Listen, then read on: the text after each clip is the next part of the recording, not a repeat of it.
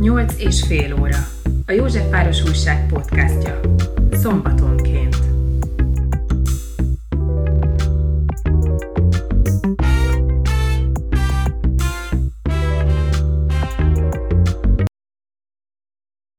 Üdvözöllek! Mai vendégem Gerem Marina, színésznő. Nagyon örülök, hogy eljöttél hozzánk a 8 és fél órába. Azzal kezdeném, hogy tudom, hogy Vörös Mart is diák voltál, viszont Szegeden születtél. Hogyan kerültél fel Pestre, és mi ennek a körülménye? Szia, először is nagyon szépen köszönöm a lehetőséget és a meghívást. Én színésznő akartam lenni mindig, és amikor az általános iskolában végeztem, akkor ugye felmerült a kérdés, hogy hova, hová menjek, és az egyértelmű volt nekem, hogy drámatagozatra szeretnék menni. Tudtam, hogy van Szentes, Debrecen és Budapest, és én mindenképpen Budapestre szerettem volna jönni. Tudtam, hogy a többi is nagyon neves, de, de nekem nagyon fontos volt, hogy a, hogy a három közül szintén az egyik nagyon neves dráma szakra jöhessek, és hogy ez Budapesten legyen, mert, mert itt akartam színházba járni, moziba, hiszen Szegeden természetesen volt színház, ahol én játszottam is, gyerekszínész is voltam, de, de nem minden film jött például vidékre le akkor, amikor megjelent. Úgyhogy, úgyhogy ez egy pesgőbb dolog volt nekem kulturális szempontból, hogy, hogy akkor jussak azokhoz a művészfilmekhez, amit esetleg vidéken nem vetítenek. Tudom, hogy most már egyébként sokkal többet vetítenek, akkor azért nem, nem jött el minden film például, és ez nekem nagyon fontos volt, meg hogy a színház, színházi élet, életről, a, a többi színházról, színházi előadásokról, ne csak felvételekről értesüljek, hogy ott tudjam őket nézni, hanem, hanem itt Budapesten. Arra emlékszel, hogy milyen gyerekdarabokban játszottál? Most eszembe Vagy ha nem is gyerekdarab, de hogy gyerekként Igen, milyen darabokban? Piros esernyő, arra eszembe jutott, nyuszi voltam. De, meg a hamupipőke, ahol galamb voltam. és, és, és emlékszem rá, hogy Mátyási Szabolcs volt a, a királyfi, és én akkor tudom, hogy nagyon szerelmes voltam a Mátyási Szabolcsba, a királyfiban, és hát nagyon szomorú voltam, hogy nem én vagyok hamupipők. Egyébként én akkor nem tudom már hány éves voltam, lehet, hogy tíz, tehát eleve nem is lehettem volna hamupipőke, de mint aki erre a pályára készül, én hamupipőke szerettem volna lenni. És aztán évekkel később találkoztam a Mátyási Szabolcsal, és akkor meséltem neki, hogy hát mi együtt voltunk színpadon, és ő nem, nyilván nem emlékezett rám, de, de hát akkor már, akkor már tudta, hogy én is színész vagyok, és akkor felidéztük együtt a, az egyik dalt közösen. Az egyébként nagyon szép emlék. Rácz Tibor és Fekete Gizinek, a, az ottani művészeknek voltam a, az ilyen színjátszó körében, akik egyébként hétvégente tartották ezeket a foglalkozásokat, de a színházzal is kooperáltak, tehát volt, ami a kamarába ment. Itt a kis színházba, ott úgy hívják Szegeden. Úgyhogy ez nagyon nagy élmény volt, és ott minden előadást néztem Szegeden, és minden színészt ismertem. Én, ők nem, de az operákat is néztem, az is nagyon nagy élmény volt nekem. Úgyhogy én, én erre a pályára abszolút nagyon tudatosan készültem is, és mindent erre tettem fel.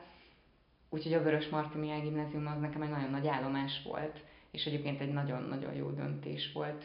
Utólag nem mondjuk Szegeden maradni egy nagyon jó gimnáziumban, humán tagozaton, mert egyszerűen olyan elképesztő lépés, nem is azt akartam mondani, hogy lépés előny, de én nem másokkal versenyeztem, hanem magamból szerettem volna kihozni a legtöbbet, és olyan, olyan fantasztikus dolog, hogy pont abban a nagyon érzékeny életkorban annyi mindent kaptam a, a gimnáziumtól, amit később színészként is elképesztő módon tudtam felhasználni, úgyhogy, úgyhogy ez egy nagyon jó döntés volt.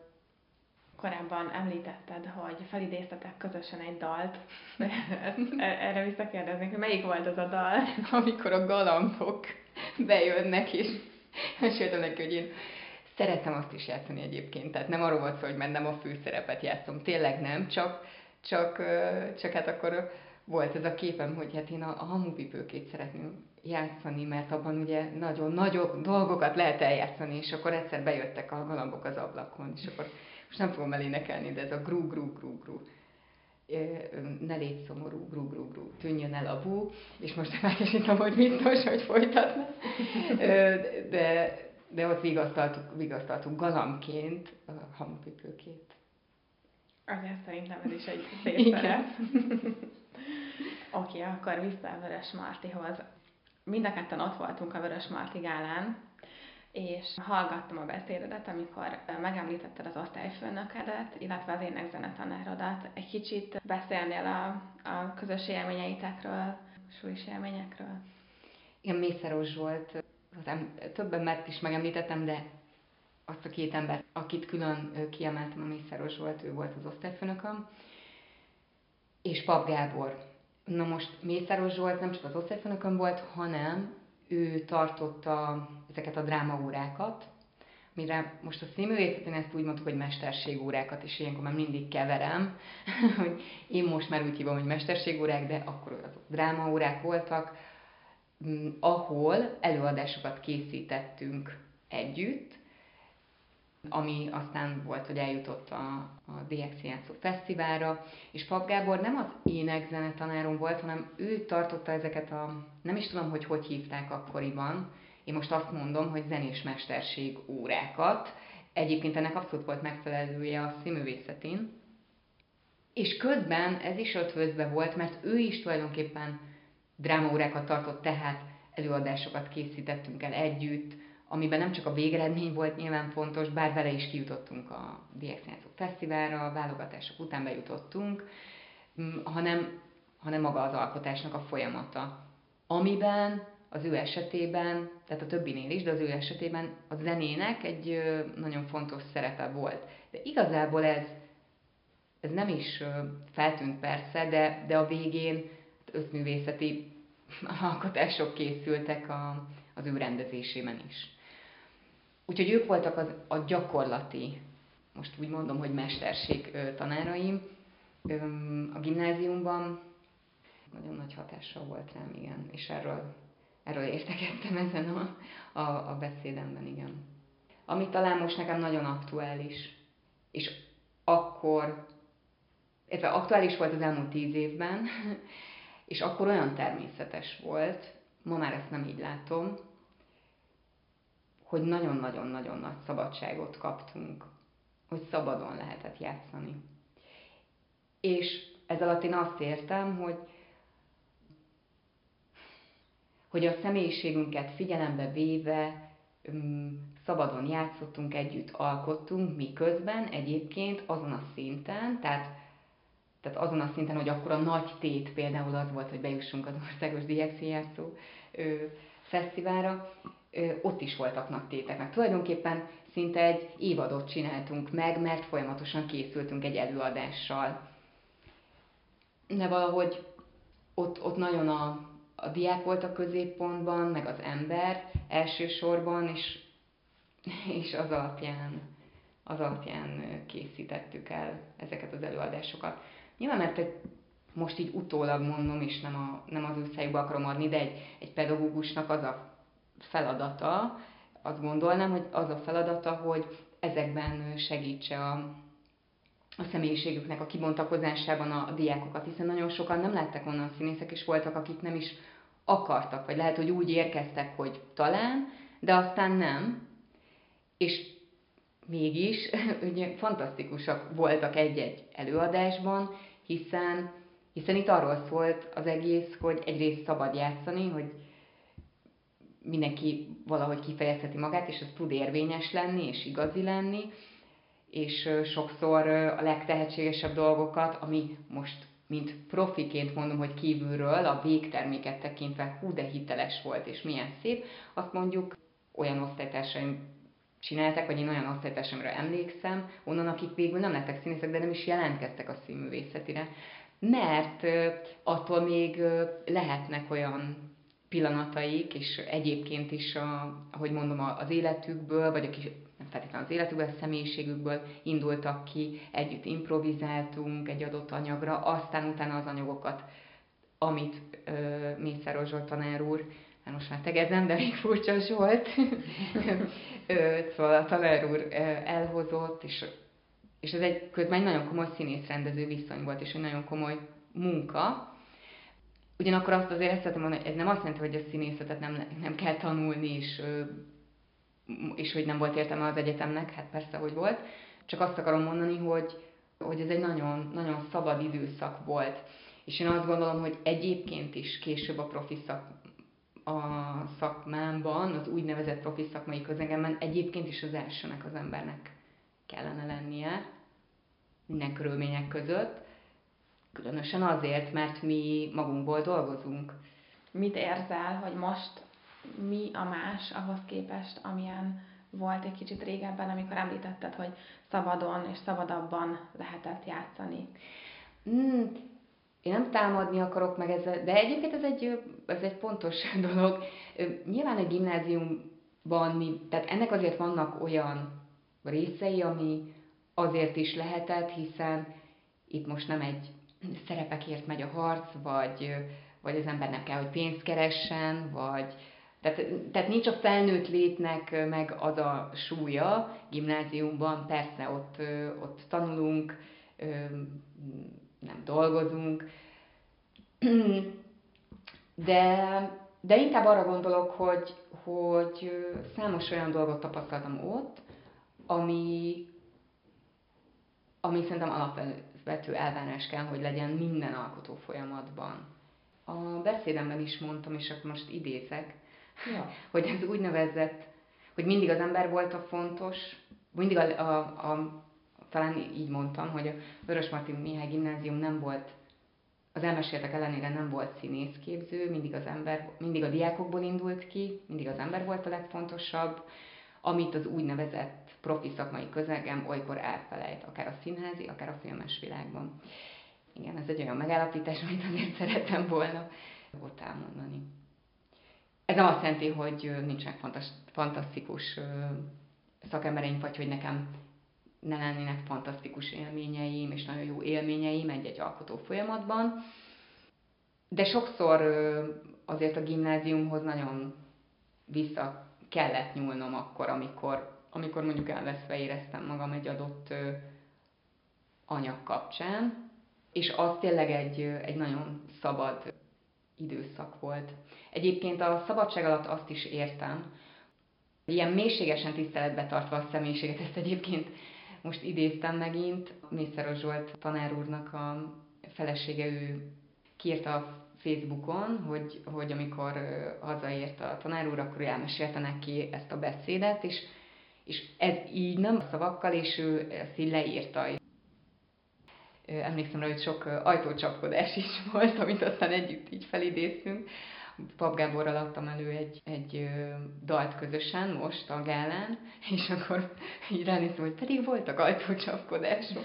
De, semmiféle bántó dologról nincs szó, vagy bántalmazásról, vagy ilyesmi, hanem, hanem egyszerűen, amikor egy, egy tanár elmondja, hogy hát ez, ez ezért is ezért nem jó, vagy ne, nem ez az út, de nem is a végeredményről beszél, hanem arról, hogy ne, ne, például nekem mondta Gábor, többször elmondta, hogy ne a, hogy ő azt nem láthatja, hogy én a végeredményre hajtok, és nem, a, nem az útra, az út közben, ami most nem filozófikusnak tűnik, de hát a színészetnek az egyik alaptétele ez, szerintem, amikor az ember készül valamire, vagy amikor, amikor komoly munkát fektet be mondjuk egy alakításba, és hát ez nagyon-nagyon fontos, és akkor ezért inkább azt mondom, hogy úgy ajtócsapkodások voltak, hogy például apukámmal is voltak, amikor, amikor közösen készültünk így versenyekre, hogy valamivel nem értettünk egyet, vagy ő tényleg így jót akart, de akkor sem lépetett senki semmilyen határt, csak ez jó volt ilyen, ilyen nosztalgikusan felidézni, hogy micsoda a közös küzdelem, amiben egy diáknak is nyitottnak kell lenni, de egy tanárnak meg, mivel ő a felnőtt, és ez a szakmája, valahogy, valahogy utat kell találni a, a diákhoz, és így a közös küzdelem valamit megalkotni. És most nem csak abban az értem, hogy oké, okay, sokszor színházilag is, tehát profi szakemberek jöttek el, és elmondták, hogy mennyire szép lett az adott előadás, de de, de én most inkább azt emelném ki, hogy, hogy tényleg megszületik valami, ami mondjuk belőle jön, és az jó érzés a gyereknek is, mert elmesélhet valamit mondjuk úgy magáról, hogy közben nem magáról mesél, hanem az adott karakterben van, és, és akkor az, hogy tényleg egy felemelő dolog tud lenni, amit az ember visz tovább magával, akkor is, hogyha nem ezzel a szakmával foglalkozik. Van valamilyen konkrét darab vagy szerep, amire így emlékszel, hogy amiatt volt ajtócsapkodás, akár tanárral, akár szülővel?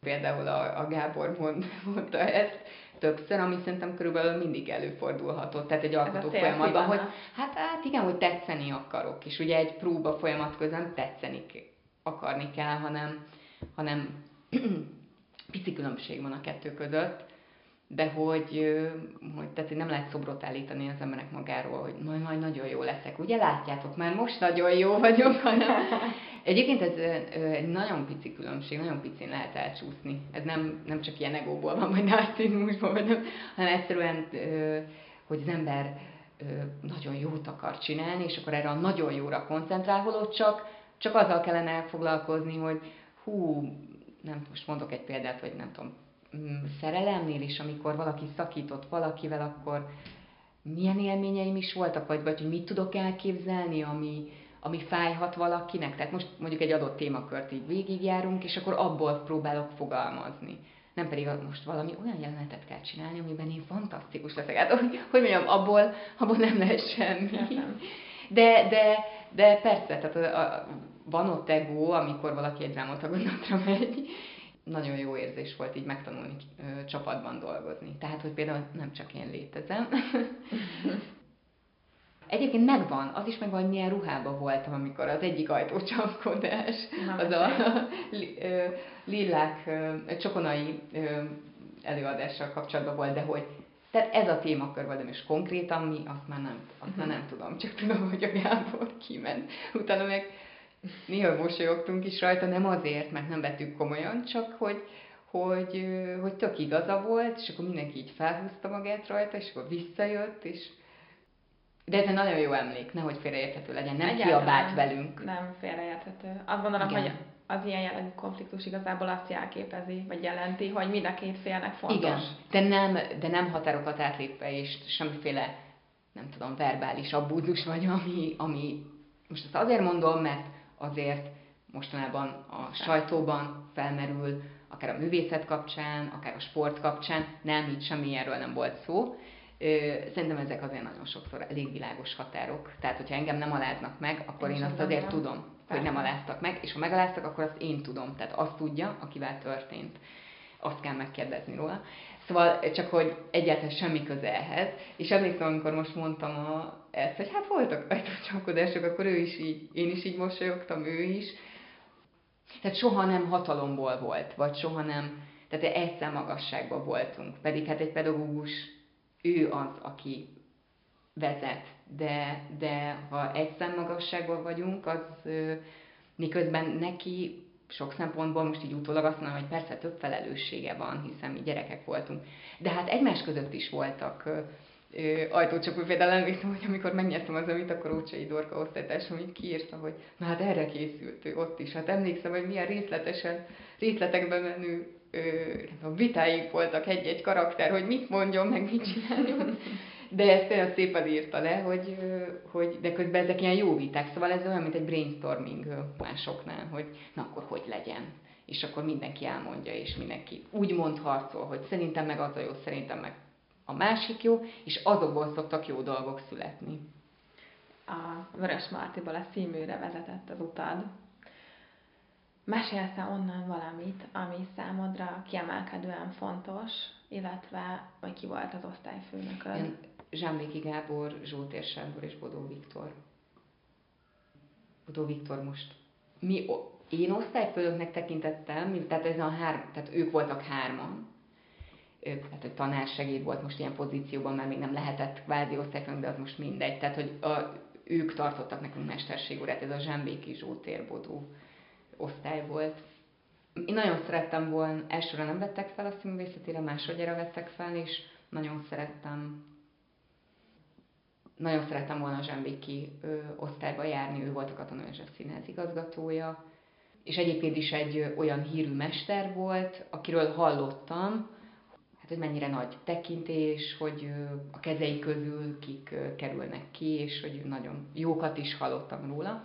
Úgyhogy amikor másodjára megtudtam, hogy ő az, ő indít osztályt, akkor így az volt, hogy ja, egyébként jobb is, hogy elsőre nem vettek fel, bár oda is, ott is nagyon jókat, mert Máté Gáborról van szó, most remélem megint nem félreérthető, még belekeveredek ilyenekbe, hogy, hogy, hogy igazából, hogy akkor úgy voltam vele, hogy jaj, de jó, hogy, hogy a Zsambékihoz kerülhetek, és, és én szerettem azokat az éveket is, nagyon sokat tanultam természetesen tőlük is, az alapokat nem ott kaptam meg, de ez azért van, mert egyszerűen én már, én már előtte két éves koromtól ezzel foglalkoztam.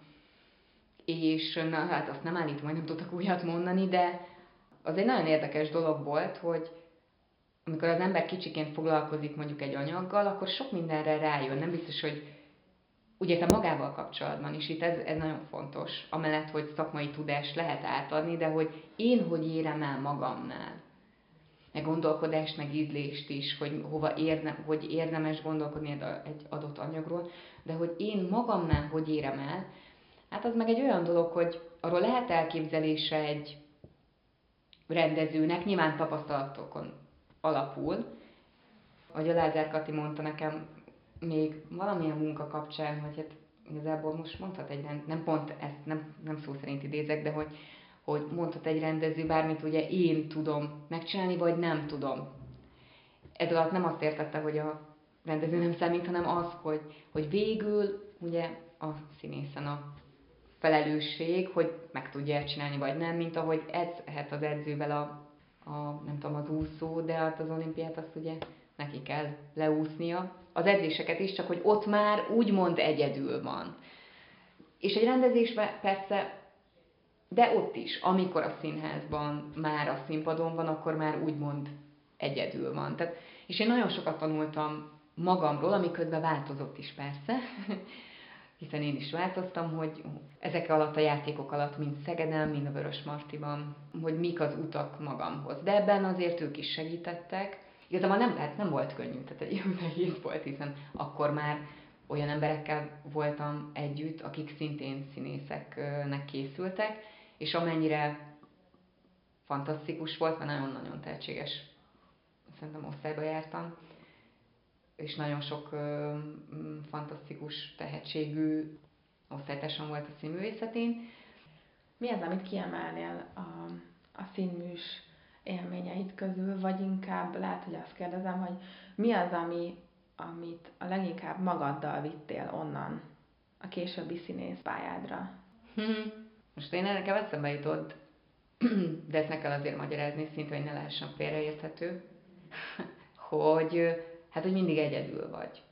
De a mindig egyedül vagy alatt nem az, hogy nem a kollégáiddal kell játszani, hanem az, hogy a kollégáiddal kell játszani, a rendezővel kell együtt lenni, tehát ez egy csapatjáték. Viszont neked egyéni felelősséged van a csapatban, van egyéni felelősséged is, többek között az, hogy a csapatban legyél, és a csapatban jól működj, de az adott szerepen nyilván egyéni munkád is van, és az úgy lesz része a csapatnak, hogy te azért külön is megteszel sok mindent. És a Zsótér azt mindig elmondta, ami, ami ez nagyon igaz, hogy az, hogy milyen rendezőkkel találkozol az életed során, az ugye azért nem, nem csak én tudom befolyásolni, hanem, hanem azok helyzetek, Viszont, hogy mindig legyen meg az a, az a fajta akarat, hogy én, hogy én a lehető legmélyebbre próbáljak menni. Most akár egy komikus mm, karaktert illetően is, hát most nem feltétlenül drámáról van szó, és, és, hogy, és hogy legyen meg az az igényemre, hogy alapos legyek. Így, így, így, így értem ezt az egyedül levést, hogy minden körülmények között próbáld meg, megtenni színmű után egyből társulati tag lettél? Igen, én a Bodó Viktor társulatában mentem a Sputnik hajózási társaságba, ami akkor alakult. És egyébként ez elég egyértelművé vált, mert, mert a Viktorral én imádtam együtt dolgozni a színművészetén, és hát gondolom kölcsönös volt azért hívott, és nagyon-nagyon szerettem vele dolgozni. Úgyhogy, úgyhogy ott kezdtem el. De aztán nagyon-nagyon hamar eljöttem. Kér, kérdezem, hogy miért távoztál olyan hamar onnan, vagy inkább másról beszélj. Ez egy, ez egy jó... Még mindig nem tanultam meg jól interjút, azt hiszed. Gyorsan elmondom, hogy eljöttem, majd utána Hátra le is zárom. Úgy, úgy csináltam, mint hogyha ez egy kínos dolog lenne, de azért elmondom, hogy volt, és akkor magamat hozom ilyen helyzetben. Nem, mert erről már korábban beszéltem egyébként máshol, amiért megkerülhetetlen, hogy igen, nagyon hamar eljöttem, nem szépen, de azt azóta már megbeszéltük mm, egymással. Ami viszont ott érdekes volt, hogy, hogy az, attól nagyon sokat kaptam én, hogy, hogy, hogy külföldön sokat dolgoztunk, az egy év alatt is, és megismerkedhettem más, más típusú, hát nem is tudom, hogy hogy mondjam, mert nem, arra is rájöttem, hogy igen, a színészet egyetemes, tehát hogy nem, nem volt az olyan meglepő, hogy a többiek hogy állnak a munkához. Jó, az is igaz, hogy mi németekkel mondjuk sokat dolgoztunk, vagy Bécsben, de ott sok német színész is volt, és azért az így tapasztalataim szerint hát nem áll távol a, a, a magyaroktól. Egy óra, amikor semmit nem tudtunk egymásról, az egy olyan előadás lett, ahol nem beszélünk, hanem úgymond néma, Persze azért van néha beszéd, de főleg ö, zene van, és van egy, ö, van egy kamera a színpadon, és akkor egyszerre lehet nézni magát a színpadot, magát a kivetítőt, tehát közeliket is lehet készíteni, tehát tulajdonképpen egy ilyen filmszínház, élőfilm, azzal vágta úgymond a jeleneteket, hogy mikor a közeli a nagyon fontos, amit a nagyvásznon láthatunk, de az ott élőbe ment magán a színpadon.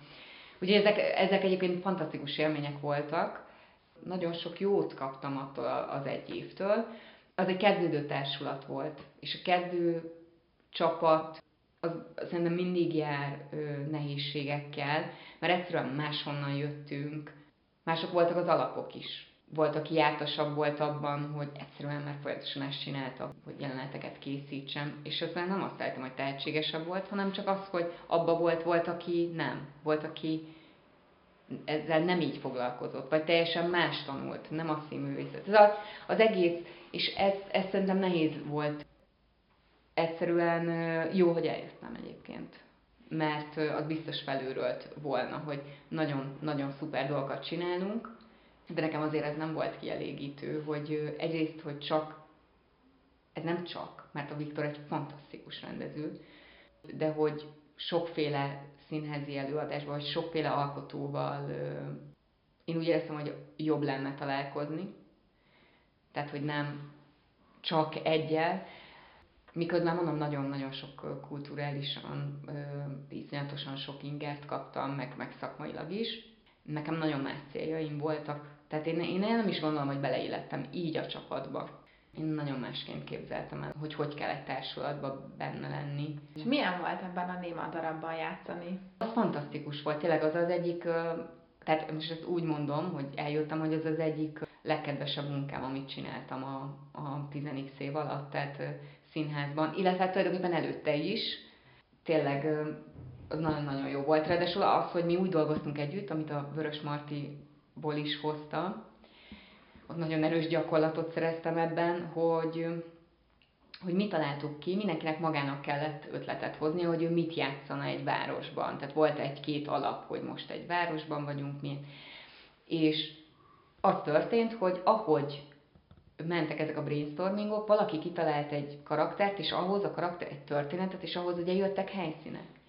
Na, de akkor már az volt, hogy az tetszett a Viktornak, tehát akkor már érdemes volt azokban a helyszínekben gondolkodni, és én meg ilyen... Együtt írtátok a történetet. Együtt írtuk, de például én arra akkor elkezdtem menni azzal, és azt mondani, nagyon szeretem, hogy hm, akkor ezek a helyszínek vannak, az tényleg egy nagyon érdekes az a karakter, vagy az, az a lehet mit kezdeni egy színházi nyelven, hú, akkor az én karakteremnek kellene azzal valahogy találkoznia, és akkor én rátalálok ki, valamit, ami kapcsolódik hozzá, sőt, tök jó helyszíneink vannak már, tehát ezek így alakultak. És nekem ebben szerintem, hát nekem ebben nagyon sok tapasztalatom volt, és én imádok ilyen munkákban részt venni. Ugyanakkor egyébként, amikor eljöttem, akkor meg annyira jó volt, hogy nem nekem kell megírnom a saját szerepemet. Nem csak én írtam, csak hogy nem nekem kell kitalálnom, mert az egy más típusú képesség, azért szerintem. Tehát, hogy vannak olyan színészek, akik fantasztikusan játszanak, de, de most nem találnak ki folyamatosan mindent, meg nem írnak meg egy, egy nagyon jó jelenetet. Kérdeznének egy kicsit a filmekről. Jó. Játszottál a Senki szigetében, a szabadesésben, a munkaügyekben, az aranyéletben, Nino bárkájában és az öröktélben.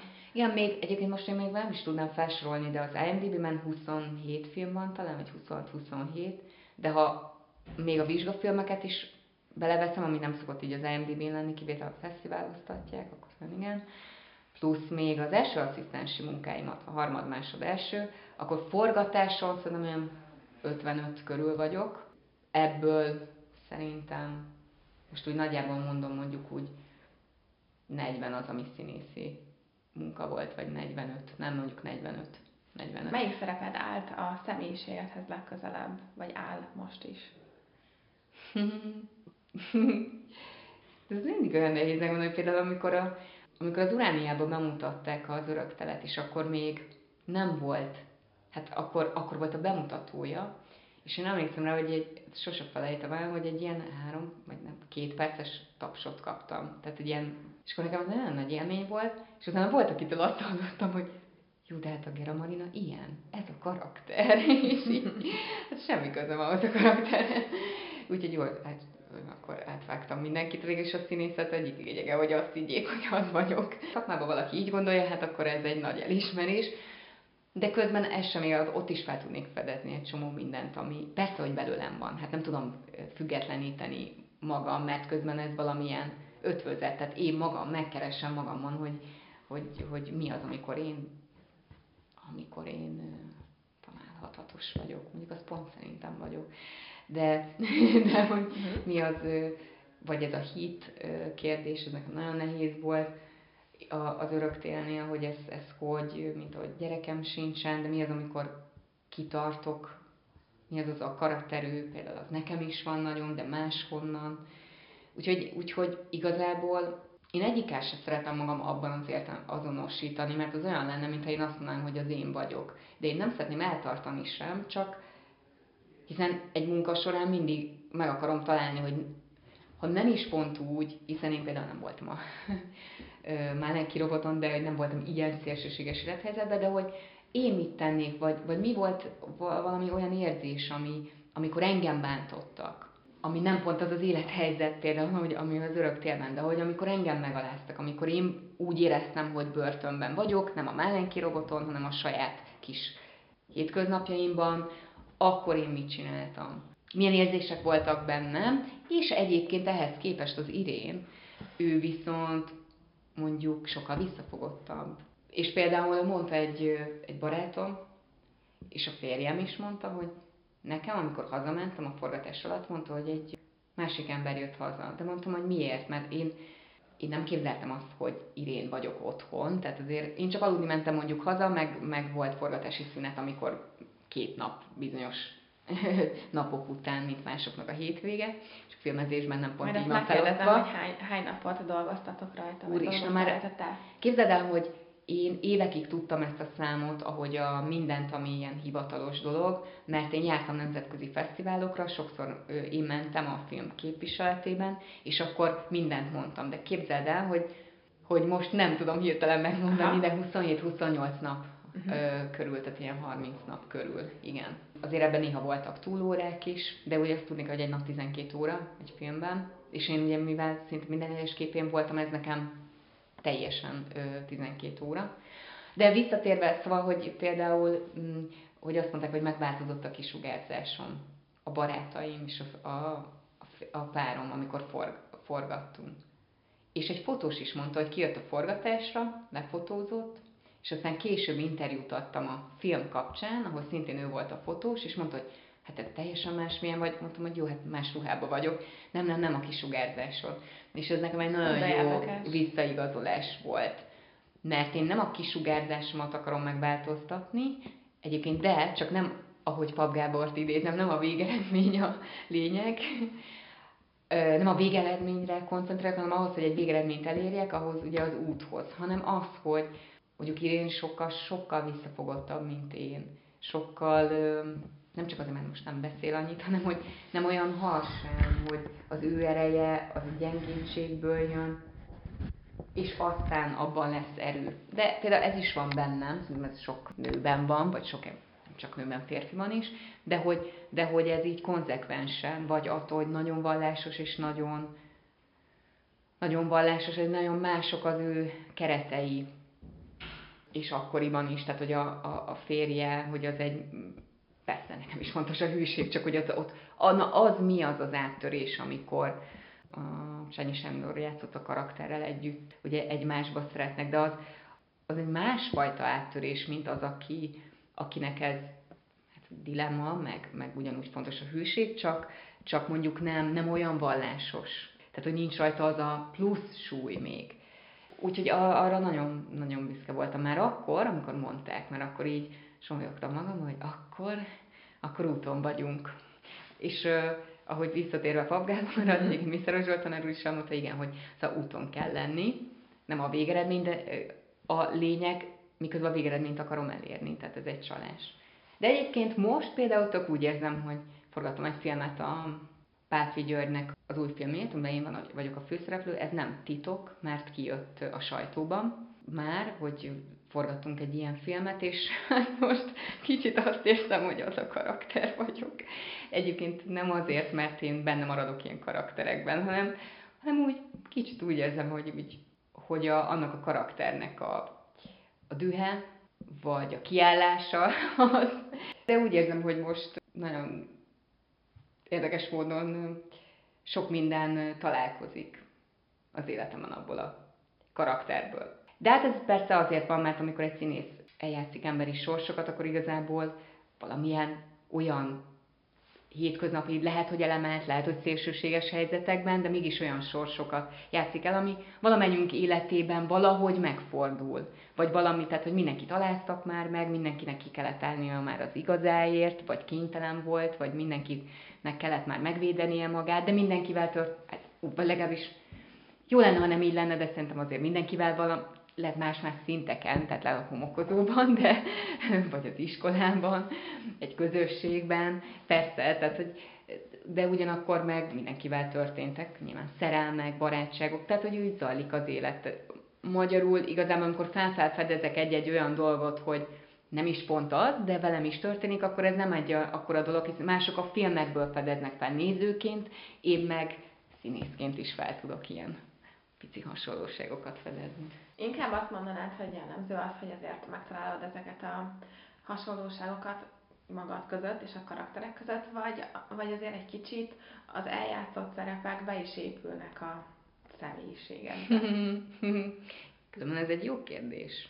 Ez egy, ez egy nagyon jó kérdés. Valid, persze minden kérdés valid, csak hogy nagyon, ö, ha teljesen igaz lenne az, hogy most egy színész megváltoztatja az, amit eljátszott, hát akkor az olyan lenne, mint hogyha mi egy aműbek lennénk, akiknek nincs igazán személyisége, vagy annyira kiszolgáltatottak lennénk, hogy éppen amit kapunk, azzá válunk, tehát hogyha most nagyon szélsőségen gonosz, akkor én is gonoszszá válok, vagy tehát hogy ez így, ez, ez így egyszerűen nem igaz, sőt, szerintem a színészeknek nagyon fontos, hogy legyen egy nagyon stabil személyiségük, mint ahogy persze mindenkinek van, de hogy aztán hát igazából valahogy nekem mindig az a feltűnő, hogy mindig az az érdekes, akinek azért nagyon erős a személyisége, de aztán azt lehet, hogy az adott karakterben én nem látom, tehát nem a Gera látom, hogy ő mindig ugyanolyan, legalábbis nagyon remélem, hogy, vagy nekem az a cél, hogy ne az látszódjon, ugyanakkor, hát hogyha nagyon erős mondani valóm van a világról, vagy hogy nagyon erősen vannak élményeim, vagy a saját tapasztalatom, vagy másé,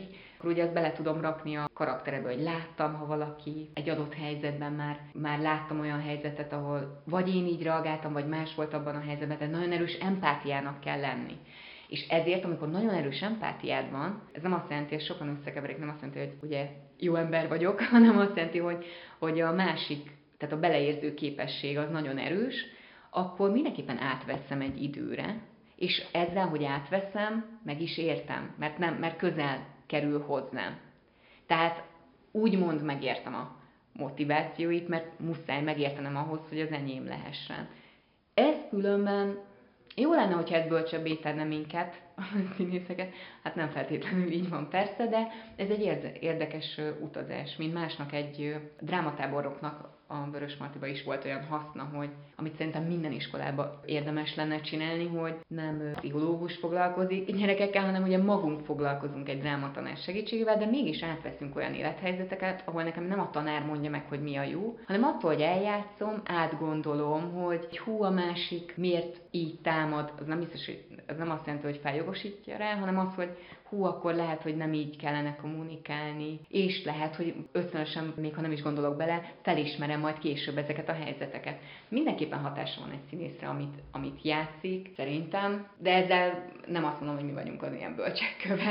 Azt még megkérdezném, hogy könnyű letenni a karaktereket? Attól függ, mikor, meg hogyan. Például egy filmkészítés során is én nagyon filmezni szeretnék. Erre tettem fel mindent az elmúlt, az elmúlt öt évben nagyon, illetve már hét, és a végén jött az Emi, az ötödik évben, amikor erre, erre startoltam, hogy most már ez. Ott nekem nagyon fontos, hogy a karakterek, tehát hogy úgy legyenek, úgy próbáljanak autentikusak lenni, hogy a forgatás alatt egyáltalán akarok belőle kiszállni, de ennek van egy gyakorlati része, egyszerűen, hogyha tízes, tízzel kell kezdeni egy hajnalban egy forgatást, tehát mondjuk tízes skálán, a, hogy annyiban legyek benne a karakterben, akkor hogyha én nullára tekerném le másnapig, nem tudnék visszajönni tízre mert az egy folyamatos premier. Addig tart, ameddig nincs vége a filmnek, ameddig nem forgattunk le mindent. Még egy színházi premier, amikor már megvan, és úgymond dobozban van, csak itt másként, tehát most már elő tudom venni, hogy na ma ezt játsszuk, akkor, akkor van mindig a premier, vagy hát a, mindig a, az alakítás, és akkor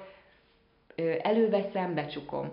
De ugye a filmben meg ez nem egy este, amit oda-vissza csukogatok, hanem egy elnyújtott este. Tehát, hogy akkor 40 napig, akkor 40 napig vagyok abban. Tehát teljesen nem szabad leszedni. De tudom, hogy erre mindenkinek egyéni módszerei vannak, és ez azért szeretfüggő is.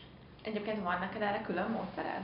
Igen, van. Tényleg nagyon praktikus dolog, hogy mondjuk egy adott zenére valahogy, miközben készülnek egy-egy szerepre, bizonyos zenéket kezdenek el hallgatni, én is ilyen vagyok, de tudom, hogy van egy-két kollégám, aki mesélni, hogy, és olyanokat, amit nem feltétlenül az ő ízlése, vagy nem feltétlenül hallgatná, hanem valahogy úgy megkeresi a zenét, de ezek ilyen biztonsági kapaszkodók.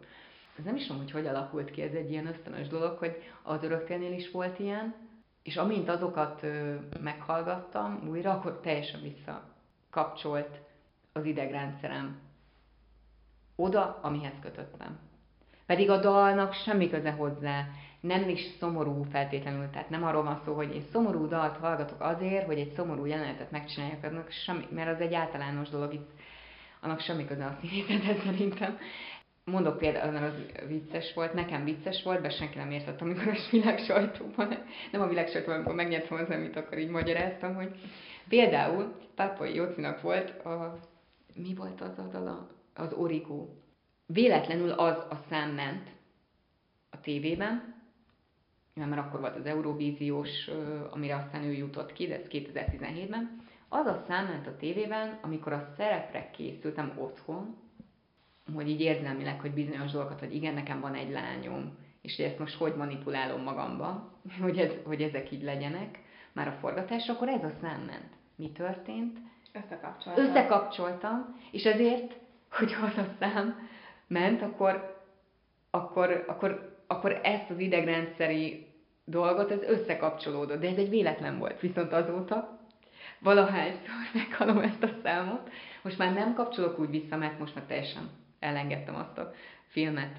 De, de feljönnek azok az emlékek, meg amikor befejeztük a forgatást, akkor még nagyon erősen visszakapcsolt, és valahányszor meghallottam ezt a számot, akkor nekem ez abszolút irént jelentette, pedig semmi köze a kettőnek egymáshoz, és végül a barátaim nem valósították meg, de azt tudják, hogy mondták, hogy hát, hogyha nyerek, akkor a pápai Jocinak is köszönjem meg.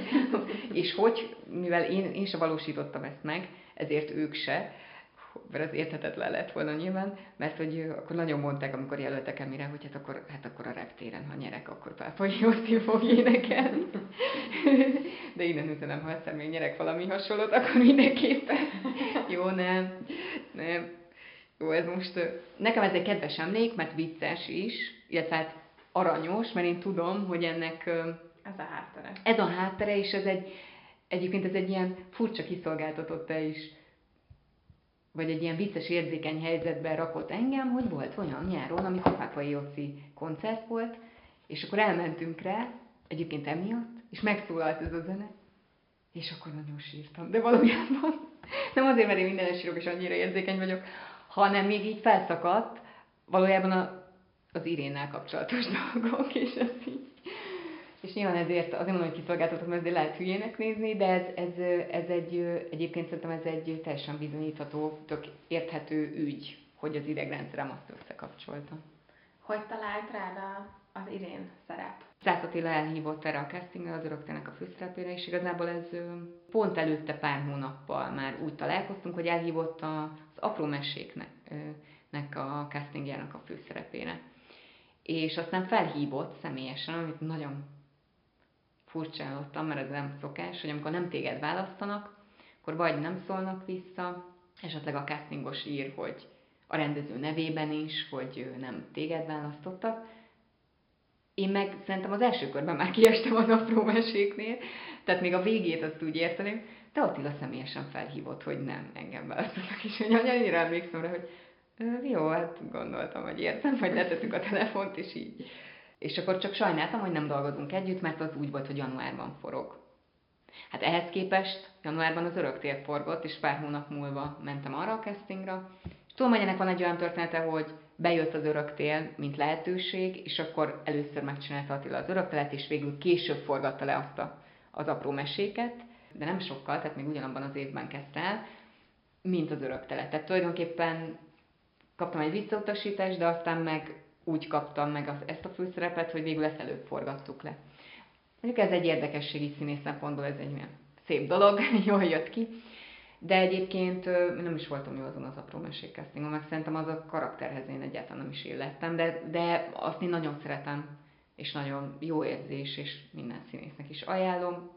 Tudom, hogy van, aki óckodik, de van, aki szintén nagyon szereti, hogyha elhívnak minket egy castingra, még akkor is, ha az a karakter nem feltétlenül nekünk való, akár kinézetben, akár már van, nagyon gondolnak valakire, mert azért lehetnek meglepetések, másrészt meg olyan jó, mert akkor tudunk találkozni mondjuk egy rendezővel, mert, mert színházat azért könnyebb csinálni filmrend, tehát filmet akkor tud rendezni a rendező, ha kapott elegendő, vagy szerzett elegendő pénzt rá, és hogy legalább akkor így megismerkedünk, és hogy egy, sokszor egy elutasított castingból olyan fantasztikus munkák jönnek később, hiszen azért, mert elutasítanak, hát egy rendező szerethet csak arra az adott karakterre, nem? De mégis jó volt veled együtt dolgozni, és az hozhat később munkákat, meg te is megismered a másikat, tehát ez egy nagyon, ö, nagyon jó dolog, tehát nagyon jó együtt gyakorolni, megismerni egymást egy casting alatt, úgyhogy én azt nagyon szeretem, amikor így behívnak,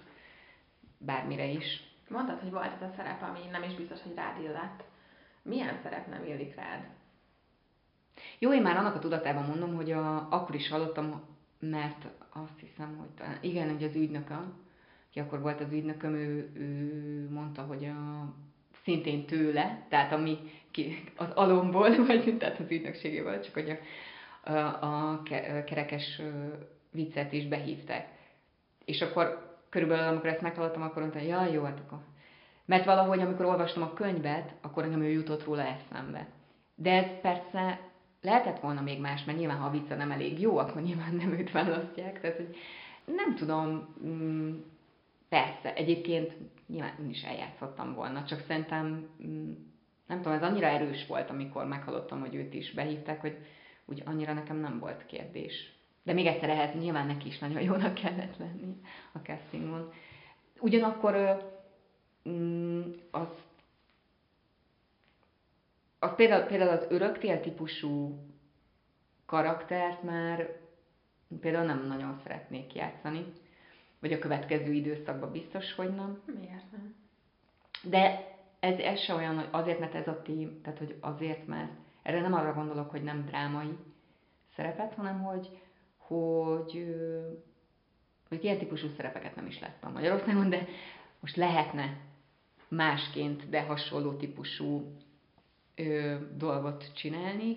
Azért nem, mert ö, nem szeretném, ha ezzel azonosítanának. Holott ezzel azonosítanak az MID miatt, amire meg nagyon büszke vagyok, tehát tehát, hogy a életemben csak ezt az egy dolgot csináltam így, hogy ezért ezt sikerült elérni, hát akkor én már így meg vagyok, csak igazából én úgy vagyok vele, hogy ö, talán, talán az állt tőlem a legeslegtávolabb, amit ebben a filmben csináltam, a, a, az Irén karakter.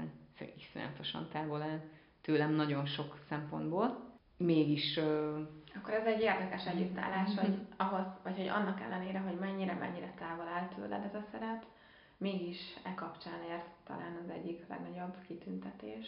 Igen, de hát azért, mert mondom, szakmából hallottam, hogy én ilyen vagyok, hogy, hogy hát akkor már, akkor már inkább a Pálfi György filmet mondanám, amit hát most még nem láthat a közönség, de hogy hát akkor már előbb, de hát az se vagyok. Én, én nem, nem, nem, egyáltalán nem érzem magam semmilyen visszafogottnak, sem én nagyon sok mindennek nem, ami a, ami, a, ami a karakter, és az volt a legnehezebb megcsinálni benne. De nem akarom, hogy beeskatujázzanak. Mondjuk az a helyzet, amikor valaki ekkora sikert ér el valamiben, akkor nyilván ö, egyrészt ahhoz mindenki kapcsolják. ahhoz kapcsolják, de hát soha rosszabbat. Tehát ehhez, örök életemre ehhez kapcsolnak, én teljesen jól leszek vele, ö, nagyon büszke vagyok rá, büszke vagyok az eredményekre is, persze büszke vagyok a, az Emire, a TV Oscarra, büszke vagyok, hogy elsőként hozhattam így el. Ez is volt a terv, hogy a lehető legmesszebb eljuthassak ezzel, már tudtam, hogy ez, ez az első, meg az utolsó lehetőségem, hogy én itt így felrakjam magam a térképre, de, de, de, megyek tovább is, és más dolgok, más típusú dolgokat is uh, akarok csinálni. Megcsináltam már. Hogy miért gondoltam, hogy ez Igen ez sok, sok minden miatt van. Hát aki egész életében arra készül, hogy filmszínész legyen, mert én alapvetően szerettem a színházat, de én a film, filmben akartam nagyon miközben Magyarországon nincs külön filmszínész képzés, nem volt eddig. Nyilván, mert a piac ahhoz kicsi, hogy tehát ez érthető egyébként, de külön ilyen rész sem volt. Persze voltak kurzusaink, az a lényeg, hogy hogyha, én, hogyha erre tettem fel az életem, ami, és 33 évesen jött el életem első filmfőszerepe, miközben végül is előtte csak mióta a színművészetén végeztem azért egy ilyen 60 valahány alkotásban voltam film és színház. Egyébként már százon is túl vagyok, mióta ö, egyáltalán ezzel foglalkozom bármilyen ö, szinten, akkor, hát akkor tudod, akkor az az én szempontomból az azt jelenti, hogy 30 évet vártam rá. Pontosabban 31-et. És, és az nagyon sok idő. Most az én szempontomból ezt jelenti, mert tényleg eddig vártam rá, és úgy éreztem, hogy nem az, hogy nem fejlődhetek, mert egy színész, a filmezés az tényleg olyan, nyilván a színház is, hogy végül is, hogyha ha csinálod, akkor rengeteget tudsz fejlődni. Még akkor is, ha tanultad. Egyre jobb tudsz lenni, hiszen, hiszen annyi minden megérsz most amellett, hogy tanultad. Ha nem csinálod, akkor egyrészt nem láthatják, hogy mire vagy képes, másrészt meg még fejlődni se tudsz. Szóval azért ez egy ilyen oda-vissza működő dolog. És, és még az edző, még mindig a sportot mondom, hogy még az úszó tud edzeni, szóval ő tud készülni az olimpiára, én nekem elvileg a, a, amikor a filmet csináljuk, nekem az az edzés is, mivel hogy mivel a filmkészítés az nem olyan, tehát hogy ahhoz egy csomó, tudom, hogy az úszáshoz is, de itt olyan feltételek nekem megvalósulni, ami nem tudom, több millió forint is lehet. Tehát ugyanakkor én rengeteget autodidakta módon nagyon kitaláltam, hogy hogy készülhetnék fel még jobban a, filmszínészetre, mert a színművészetén bár sok mindent tanultam, de a 30 év alatt is, hogy hogy érdemes egy anyaghoz nyúlni, szerintem, vagy, vagy nekem mi, hogy jött be, azért, azért az egy, azért az egy nehéz ügy volt, hogy 33 Szóval, aki egész életében erre készül, és mindent erre rak fel, és egész életében csak tanul, annak nehéz kivárnia egy lehetőséget. Tehát azért úgy nem könnyű. Mm, és úgy, hogy megmaradjon boldognak, meg, meg, meg olyannak, aki dolgozik azon, hogy majd egyszer kaphasson egy olyan lehetőséget, amiben filmen mert színházba kaptam, meg filmekben is játszottam, csak hogy egy olyan nagyot, amivel, amivel meg tudom mutatni, hogy én mire vagyok képes. És 33 voltam, tudtam, hogy ugye egy film mondjuk kijön egy év múlva, a fesztiváloztatás elindul, és akkor meglátjuk, hogy nyilván a közönség mit szól, és mit szól a szakma. És ahhoz képest utána én kiérdemlem-e azt, ha bebizonyítottam, hogy képes vagyok valamire, hogy, hogy akkor, akkor helyem van mind a magyar, mind akár a nemzetközi filmszakmában. És én ezt úgy éreztem, hogy in tehát, hogy mindent be kell gyűjtenem, gyűjtenem, mert nincs több lehetőség, tehát most be kell mutatnom a magyar filmszakmának, de egyszerre a nemzetközinek is, hogy helyem van mind a két poronton.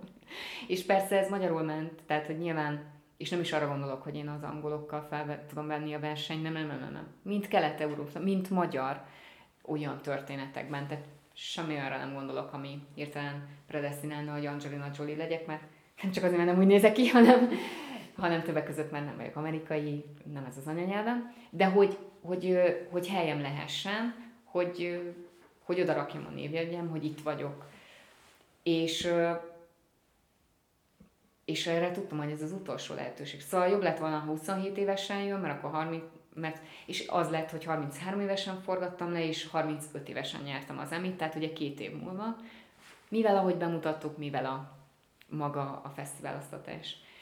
Úgyhogy végül is persze, az első főszereppel nyerni a, nem tudom, a legnagyobb díjat, amit el lehet, az persze nagyon jó, de, de én úgy alapvetően a munka fontos. Úgyhogy én ezzel munkákat akartam szerezni. Milyen szerepekben látnád még magad szívesen vissza a vásznon? Milyen munka folyamatban vagy most benne?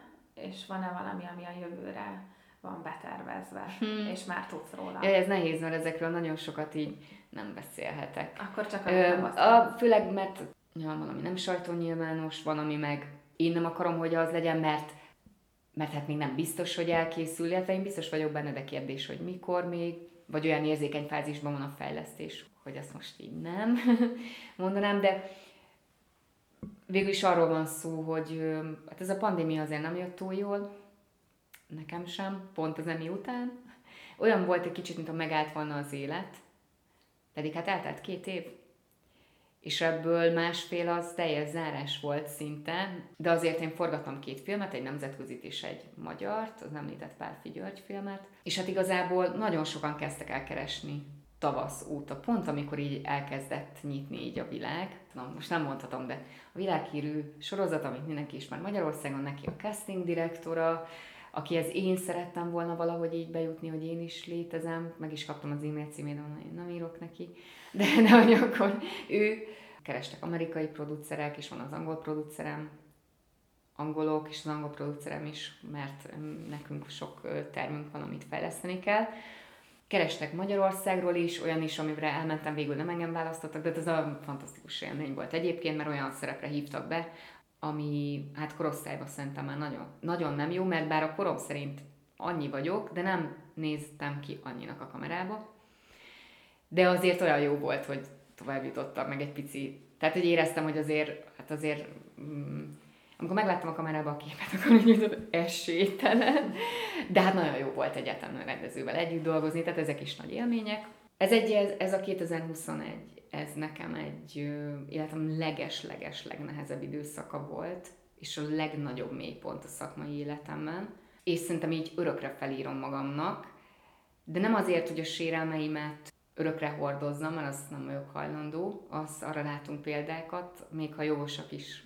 Abból nem születik sok jó, de így általában mondom, de ezt is jól esik magam miatt elmondanom, hogy nem vagyok hálás senkinek azért, amit nekem ebbe az évben át kellett élnem, hogy amikor megkérdezi egy újságíró, hogy hogy vagyok, vagy mi van mostanában velem, akkor én azt a terhet már nem szeretném cipelni, hogy picit nem mondok róla valamit, hogy ez most nem az az időszak volt, ami biztos minden művésznek van ilyen, nekem is volt, de mondjuk ilyen mélyen nem, amire úgy emlékszem, hogy a dicsőséges év. De úgy is vagyok vele, hogy, hogy szerintem ebből az évből ez egy mérföldkő. Szóval ebből az évből nagyon-nagyon sok minden fog szerintem következni az én saját szakmai életemben, és szerintem sok jó dolog fog következni, na nem azért, na mármint miattam. Úgy értem, hogy ha, ha meg kellett élnem egy ilyen mély időszakot, amin túl vagyok, és én még mindig akarom ezt a pályát csinálni, nagyon necces volt, mert sokat gondolkodtam azon, hogy hát lehet, hogy ezt nem kellene ebbe a formában, akkor, akkor ebből iszonyatosan nagy erőt is lehet gyűjteni. De azért mondom, hogy hát persze ebben nagyon sok szakmában van ilyen, hogy később valaki elmondja, hogy annyira mélyen voltam, akár egy külső körülményektől, és aztán olyan magasra mentem. Most én nem feltétlenül egy nagy díjra gondolok, vagy ilyesmi, hanem hogy az ember, ha, ha nagyon lenyomva érzi magát, és abból tud feljönni, hát és abból aztán utána megy tovább az útján, hát az is felér egy emivel, szóval az is felér egy úgymond nagy sikerrel, azt nem állítom, hogy nekem szerintem ezt át kellett volna élnem az emi után kettő évvel, vagy egy évvel, mm, vagy az, hogy bárkinek át kellett volna bármi olyat élni, amit nekem most át kellett. De, de az egy, de ez egy, ez egy jó dolog, hogyha az ember ilyen szakmai válságban van, hogy akkor kénytelen irányokat eldönteni, vagy új irányokat. És nekem homokszem került abszolút a gépezetbe. Tehát én 5-10 évekbe gondolkodom, és az sose baj, mert szerintem azért hiába gondolkodok én 5-10 évben, hogyha a dolgok nem úgy történnek, tehát nem, tehát alkalmazkodni kell természetesen, és a rugalmasság az egyik legfontosabb dolog szerintem a sikerhez. És, Teljesen egyetértek. És a rugalmasság, és most azért beszélek, hogy a, hogyha nem is tudok konkrétan, mert konkrétan nem tudok mondani következő munkákat, több okból sem, de azt nagyon szeretném kiemelni, hogy, hogy a rugalmasság, igen, az nagyon-nagyon fontos. Iszonyatosan nehéz rugalmasnak lenni, amikor, amikor az ember mondjuk, például most az arra is rejtem, hogy egy emi után nagyon nehéz ö, megemészteni azokat a dolgokat, amit velem történtek, ami nem illik ugye a képbe. De hát az ember nem mindig azt kapja, ami illik a képbe. És, és a rugalmasság az nem csak a, szerintem az, az egy azért jó szó, mert az alkalmazkodó képesség az más. Az olyan, mint hogyha neked el kellene fogadnod mindent, ami veled történik, és ahhoz képes létezhetni, és csak nem. De a rugalmasság az az, hogy hát hogyha meg, megdőlnek dolgok, amiben, amiben hittél, vagy egyszerűen olyan dolgok történnek, amire rájössz, hogy most ez teljesen mindegy, hogy ez nem igazságos, de hogy akkor mit lehet vele kezdeni, és főleg, hogy védhetem meg az én saját szakmámba vetett hitem, mert ez is felmerült ebben az évben, akkor, vagy meg akarom egyáltalán védeni, akkor, akkor tényleg kell, akkor nagyon rugalmasnak kell lenni, hogy nem mondhatja az ember folyamatosan magának, hogy de hát ezt velem nem lehetett volna megtenni. Illetve mondhatja, de lépni is kell. És ez egy nagyon néha nehéz megtartani ezt a rugalmasságot, és hogyha nekem szerintem valami sikerült az életemben, az az, hogy amennyire makacs vagyok, úgy értem, mondjuk makacsul kitartok, hogy lehet ezt a párt tisztességesen is csinálni, meg makacsul kitartok amellett, hogy lehet egymást tisztelni, egymás határait tisztelni, meg makacsul kitartok amellett, hogy én igenis szerintem van helyem a filmszakmában, mint Magyarországon, mint a nemzetközi piacon, de akkor, akkor, akkor ugye nagyon nehéz, hogyha az ember tele van tervekkel, és még lehetőségeket is kap, de nagyon, nagyon nehéz rugalmasnak lenni abból, amikor amikor váratlanul akadályokba vannak helyzetek, amikor, amikor ez egy, be, attól függetlenül egy külső nyomásra, vagy külső, nem, nem az először nyomásra, hanem ennek egy, nem egy belső, mindentől független dilemma, dilemma okozta ezt a válságot bizonyos szempontból, hanem, hanem abszolút külső.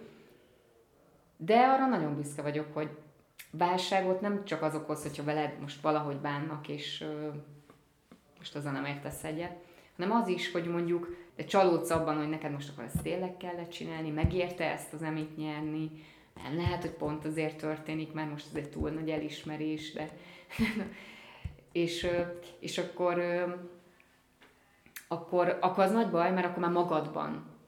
Tehát akkor a magad, nem tudom, 30 évét kezded el megkérdőjelezni mások miatt. Hát az egy nehéz ügy, mert az egy olyan belső válság lesz, ami, amit lehet, hogy mások indukáltak, de, de már ott de van bent. Van. Uh-huh. Ö, na, én ezen túl vagyok, úgyhogy... Ennek örülök. úgyhogy, úgyhogy ö, ö, persze fáj még, meg sok minden fáj, de, de egyszerűen arról van szó, hogy, hogy, hogy menni kell tovább. Úgyhogy én erre nagyon... Erre vagyok a legbüszkébb, most, hogy így általánosságban mondtam, hogy, hogy, hogy megsikerült őrizni a rugalmasságot, ami nem volt könnyű feladat.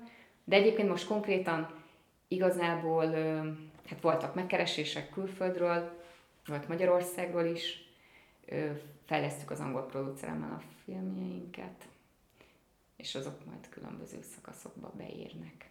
Én nagyon... Tényleg egyébként ez, ez, ez filmre, filmre való anyag. Eszembe jutott, ja, ez a másik, ezt mondom. Egyébként erről az elmúlt egy évemről,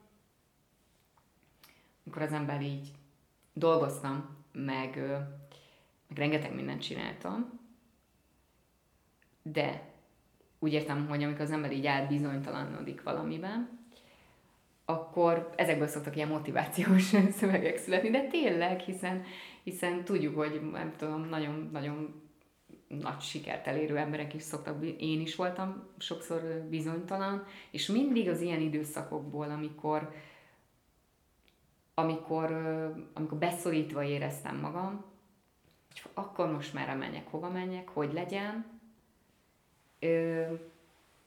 azokban mindig nagyon jó dolgok jöttek ki, és és hát az ragaszkodom is, hogy most is így legyen, mármint hogy, mármint, hogy a saját életemben. Például az elmúlt egy évben eszembe jutott egy filmötlet, nem a konkrét velem történtek az elmúlt egy évben, hanem hogy az elmúlt egy év vagy évek tapasztalatai alapján, hogy igen, aztán állítom, hogy nem kezdtem el írni. Elkezdtem írni? Persze, igen, persze. Ilyenkor gyorsan, gyorsan szoktam. Ami, én nem vagyok író, de hogy de most is van, tehát van egy olyan magyar filmtervünk, ami, amit én nagyon rég, mert, mert mikor 2014-ben kezdtem el, és nem is fejeztem be, meg nem, nem az volt, hogy rögtön egy forgatókönyvet írtam, lévén szó, hogy életemben nem írtam, tehát akkor mindenféle könyvet elolvastam, meg autodidakta módon szintén tanultam, de maga az ötlet, ami az ötleten túl, azért, mivel már olvasták filmes szakemberek, szakemberek szóval azért, azért nem egy sima ötlet, ez csak akkor is akkor kellett megírnom így az alapjait, és most is van egy olyan történet, ami szerintem egyáltalán nem a valóságot dolgozza fel, mert az, az nagyon kevés lenne szerintem, meg nem is, nem is az, de én nem az életemről akarok beszélni, hanem hogy ö, eszembe jutott annak kapcsán egy teljesen fiktív történet. Úgyhogy ez ilyen értelemben van egy haszna, de azt úgy el tudom képzelni, hogy, hogy nem tudom, öt év múlva azt is elővesszük egyszer, hogyha még érdekes lesz, de lehet, hogy nem.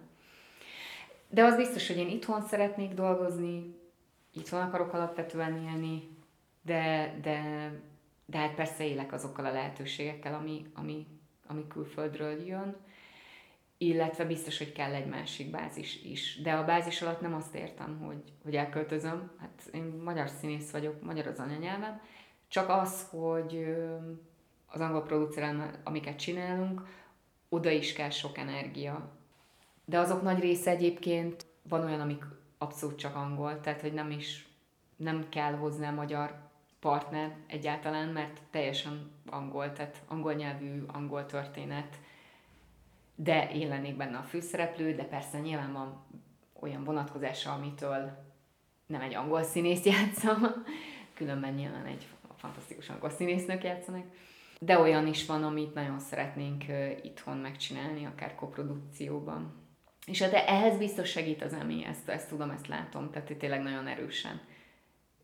Én, én be tudok menni olyan kapukon, ahol előtte nem tudtam volna bemenni, sőt, rám írnak, hogy mi az ötlet. Ami egyébként nagy dolog. Ami még nagy dolog, hogy ezt a helyén kezeljem.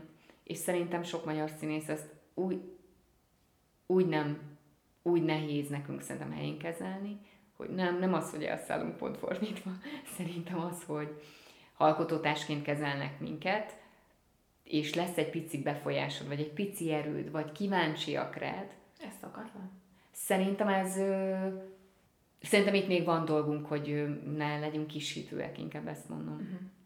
Egy picit, lehet, hogy ez a pici országnak tudod így a sajátja, az alatt azt értem, hogy úgy sem megy nekünk. Jaj, hát az Angelina Jolie, most megint hozom fel, hát ne képzeld már magad Hollywoodban, tudod? Tehát, hogy én tapasztaltam, hogy azért mi is le tudjuk egymást beszélni, nem irítségből, hanem tényleg a kis hitűségből, és van, hogy nyilván sok, sokfajta szándék létezik, de szerintem mindig a kis hitűség a, az eredete. Tudod miért? Mert hát az irítség is szerintem abban jön, hogy, hogy, hogy nehogy már neki menjen, ha nekem nem megy. De hát nekem is mehetne, az inspirálhatna. Tehát, hogy, hogy ez így is lehet hozzáállni. Nem mondom, hogy mindig könnyű, persze. És az, az, az szerintem, szerintem érdekes, hogy, hogy nekem az a tapasztalatom, hogy igenis, mert múltkor hallottam a sajtóban, hogy, hogy kevés jó magyar színészünk van. Ez valaki meg azt gondolja, hogy nagyon sok van, tehát hogy nyilván ez össze-vissza van. Szerintem nem. És ez, tudom, hogy én egy színész vagyok, tehát én talán nem tőlem a leghitelesebb azt mondani, hogy nagyon sok jó színészünk van, hiszen én akkor hazabeszélek, de közben meg szerintem azért is jó is, hogy én is mondom, mert most nekem lehet, hogy valaki engem nem tart olyan jónak, azért nem is hoztam egy elismerést, vagy hát még sokat, de hogy azt a nagyon nagyot, de igazából én ilyenkor nem személyesen érzem magam sértve, mert hogy úgy érzem, hogy én akár tetszik valakinek a munkám, akár nem, azért bizonyítottam, hanem, hanem inkább csak azt érzem, hogy hát annyi, annyi fantasztikus színészünk van, aki, aki figyelmet is érdemelne, meg nagyon sok minden. Lassan elérkezünk a végéhez, viszont egy záró kérdést még feltennék neked, hogy a jövő generációnak mit javasolsz, hogyan váljanak igazán jó színészé?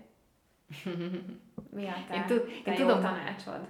Most tudom, hogy mit mondanék, de ez ilyen egy mondatot nagyon nehéz mondani. Vagy hát, hogy párat. Tudom. Szerintem az egyik legfontosabb dolog, hogy mindig tartsák meg önmagukat. Az nem könnyű, nagyon nem könnyű.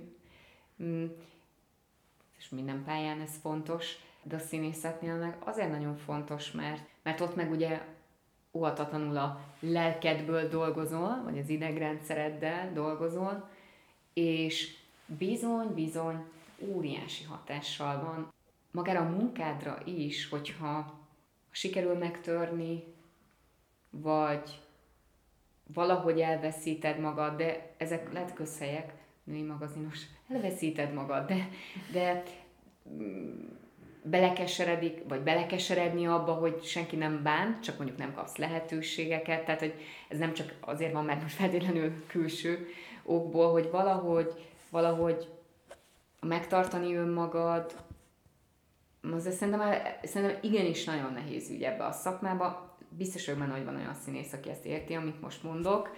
Most az én nagyon általános, tényleg órákig lehetne itt ülni, hogy mire, mire is gondolok, meg mit ezekkel a problémákkal, hogy tényleg azt észrevettem, hogy egyrészt persze alapvetően boldogok akarunk lenni, hiszen az a legfontosabb, hogy amíg itt élünk, addig így boldogok legyünk, nem, nem feltétlenül a színészet a legfontosabb dolog az életben, de persze, ha valakinek a hivatása nagyon fontos, az becsülendő és tisztelendő, és ez fantasztikus, de hogy, hogy lesz az, hogy, hogy úgy tartsd meg magad, hogyha nem megy, ha nem sikerül, akkor nem csak az, hogy boldogtalan leszel, hanem az is, hogy van ennek egy szakmai következménye. Sokszor színészek a szakmai következményt nézik jobban, szerintem. Az, hogy, hogy belemegy, belemegy a, a színészetbe, bele fog menni. Én például az örök tél castingjára és a filmre is úgy tudtam elmenni, olyan szabadon, mint hogy Vörös Martiba voltam. Oh, de és, és, és szerintem az eszméletlenül látszik most díjtól, mindentől függetlenül, és az, hogy valakinek hogy tetszik, vagy milyen ízlésű filmnek tartja, vagy ez egyszerűen elvehetetlenül szerintem nagyon látszik. Most egy nézőnek nem biztos, hogy ez jut eszébe, de most, most ilyen szakmabeliként, és, és, és én azt minden színésznek nagyon kívánom, és biztos vagyok benne, hogy aki erre a pályára készül, és aztán rátér, érteni fogja egy idő után, hogy mire gondolok. Akkor nagyon szépen köszönöm, hogy eljöttél, és megosztottad velünk ezt a sok érdekes dolgot, és remélem még találkozunk, és nagyon-nagyon sok további szakmai sikert kívánok neked, Marina. Nagyon szépen köszönöm. Köszönöm.